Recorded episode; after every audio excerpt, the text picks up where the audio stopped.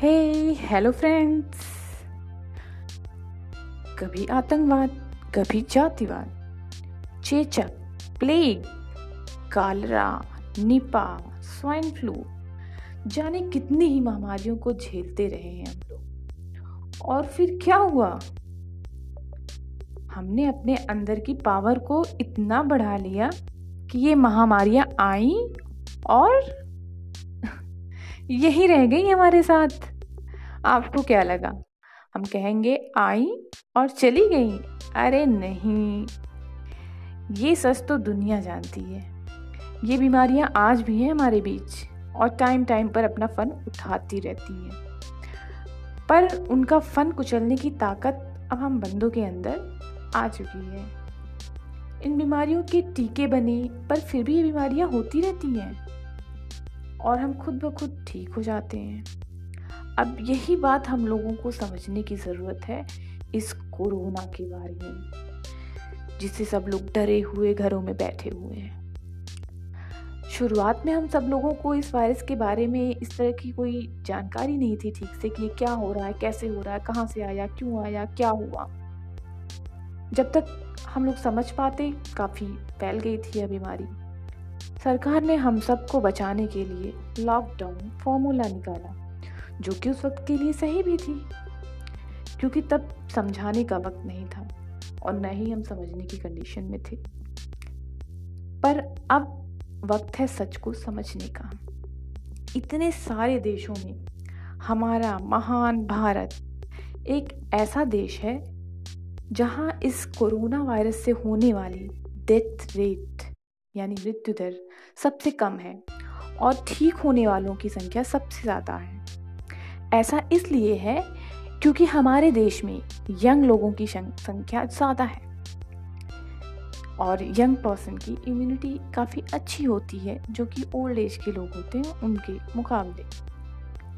यही वजह है कि ज़्यादातर लोग जो कोरोना वायरस से इन्फेक्टेड हुए, पर ट्रीटमेंट के बाद वो ठीक हो गए। जो लोग मरे, उनकी बात करें तो उनमें वही लोग शामिल थे जो कि सिक्सटी के ऊपर थे। और अगर कम उम्र के थे तो उनके अंदर पहले से ही कोई ना कोई बीमारी थी, जिस वजह से उनकी इम्यूनिटी डिस्टर्ब थी और वो उस वायरस के अगेंस्ट फाइट नहीं कर सके।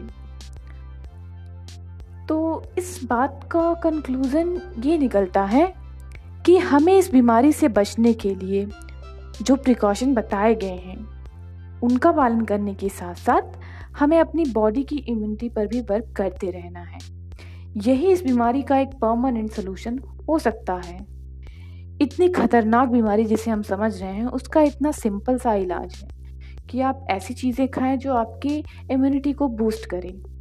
और टाइम टू टाइम जो कि हमें गाइडेंस दी गई है कोरोना से बचने के लिए कि आप दूरी बना के चलें, दूरी बना के रहें मास्क यूज़ करें time to time hand wash करें एंड सैनिटाइज़र यूज़ करें।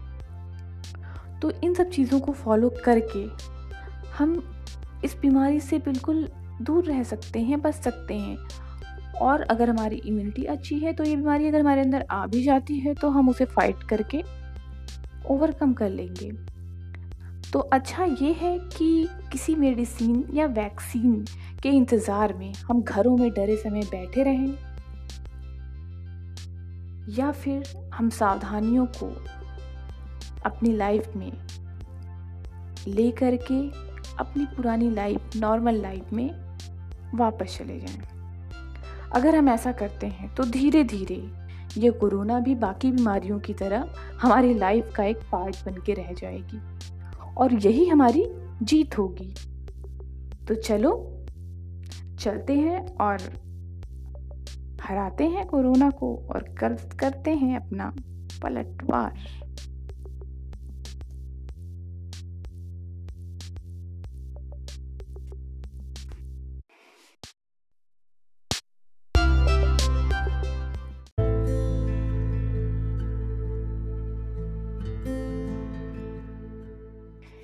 हे वेलकम फ्रेंड्स तो स्वागत है आपका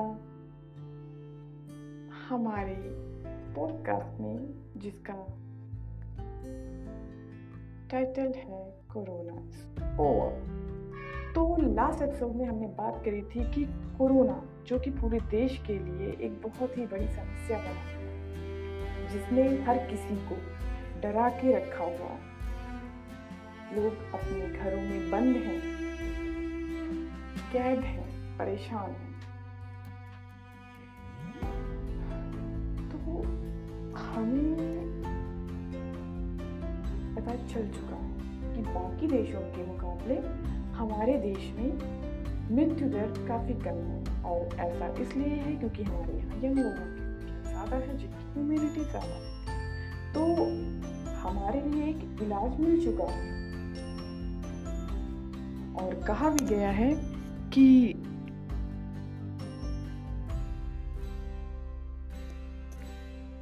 इंडिया एक ऐसा देश है जहाँ पे हर चीज़ के लिए कोई ना कोई जवाब मिल ही जाता है, इंतज़ाम हो ही जाता है। तो यहाँ भी हमारे लिए एक अच्छी बात यह है कि हमारे यहाँ लोगों की इम्यूनिटी अच्छी है, हमारे यहाँ यंग लोग ज़्यादा हैं। तो इसका मतलब हमें इम्यूनिटी पे वर्क करने की ज़रूरत है। अगर हमने अपनी इम्यूनिटी पे वर्क कर लिया, इसका मतलब है हमने कोरोना को हरा दिया। तो अपनी इम्यूनिटी को बेटर बनाने के लिए हमें क्या करना है? हमें अपनी रूटीन को चेंज करना है और अपने रूटीन में शामिल करना है। ऐसी आदतों को जो हमारी इम्यूनिटी को बूस्ट करें। तो इसके लिए आपको करना है ये। आप सुबह उठें। उठने के बाद सबसे पहले आप एक गिलास, दो गिलास जितना हो सके पानी पीजिए, फ्रेश होइए। फिर हल्की फुल्की सी एक्सरसाइजेस करें। बहुत हैवी एक्सरसाइज आपको नहीं करनी। आप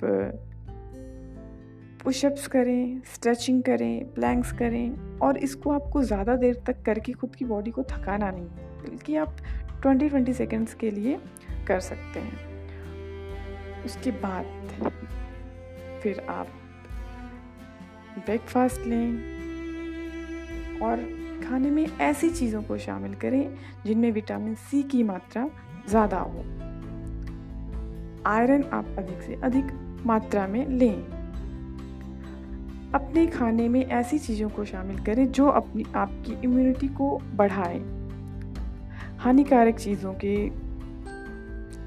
प्रभाव से हमारी इम्यूनिटी डिस्टर्ब हो जाती है। इसलिए हमें ऐसी चीज़ों को नहीं खाना है। अभी तो हमारे यहाँ रेस्टोरेंट्स वगैरह बंद हैं, पर हो सकता है कि धीरे धीरे खुलें, पर हमें उनसे बचना है, क्योंकि ये हमारी इम्यूनिटी को हार्म पहुँचा सकते हैं। तो एक सीधा सा सिंपल सा इलाज हमें मिल चुका है, जिसे कोई भी आराम से फॉलो कर सकता है और इतनी खतरनाक वायरस कोविड नाइन्टीन को बहुत ही आराम से हरा सकता है।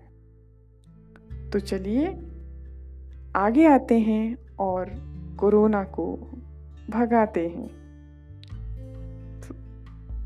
बाय बाय फ्रेंड्स मिलते हैं अपने नेक्स्ट एपिसोड में।